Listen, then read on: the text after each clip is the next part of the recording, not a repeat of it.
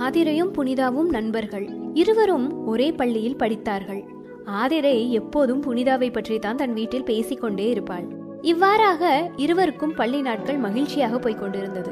ஒரு நாள் ஆதிரை மிக வருத்தத்துடன் வீடு திரும்பினாள். ஏண்டா கண்ணா உன் முகம் வாடி இருக்கு? என்று அம்மா கேட்க ஆதிரை அழத் தொடங்கினாள். புனிதா இனிமேல் என் தோழியே இல்லை என்றாள். ஏண்டா செல்லம்?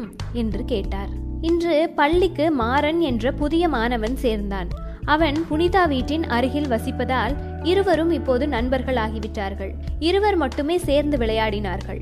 என்னை அவர்கள் கண்டுகொள்ளவே இல்லை. என்றால் இதற்காகவா அழுகிறாய்? நீயும் அவர்களுடன் சேர்ந்து விளையாட பழகு. அவர்கள் வரவில்லை என்றால் மற்ற நண்பர்களுடன் சேர்ந்து விளையாட பழகு.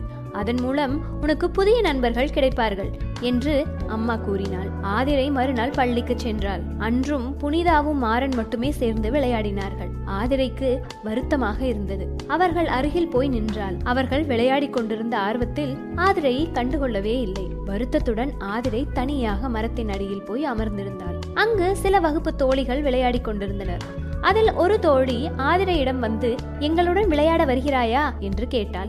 ஆதிரை முதலில் தயங்கினாள். சிறிது நேரத்தில் சரி நானும் வருகிறேன் என்றாள்.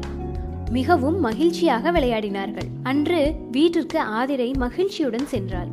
அம்மாவிடம் போய் நீங்கள் சொன்னதைப் போல் நான் இன்று மற்ற நண்பர்களுடன் சேர்ந்து விளையாடினேன்.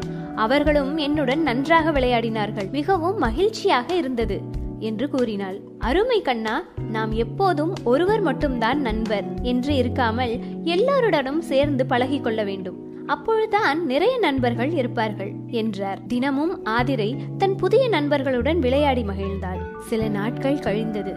புனிதாவும் மாறனும் இவர்களுடன் சேர்ந்து விளையாட ஆரம்பித்து விட்டார்கள். இப்போது ஆதிரைக்கு மட்டுமல்ல எல்லோருக்கும் புதிய நண்பர்கள் கிடைத்து விட்டார்கள் ஸோ ஃப்ரெண்ட்ஸ் இந்த மாதிரி சின்ன சின்ன விஷயங்கள் நம்ம வாழ்க்கையிலையும் நடந்திருக்கும். நம்ம ரொம்ப க்ளோஸ் ஃப்ரெண்ட் அப்படின்னு நினைக்கிறவங்க கண்டிப்பாக நம்மளை விட்டு ஏதோ ஒரு சூழ்நிலையில் விலகி போயிருப்பாங்க. அதுக்காக அவங்க பின்னாடியே போய் நிற்காம உங்களோட வேலையை நீங்கள் பார்த்துக்கிட்டே இருங்க.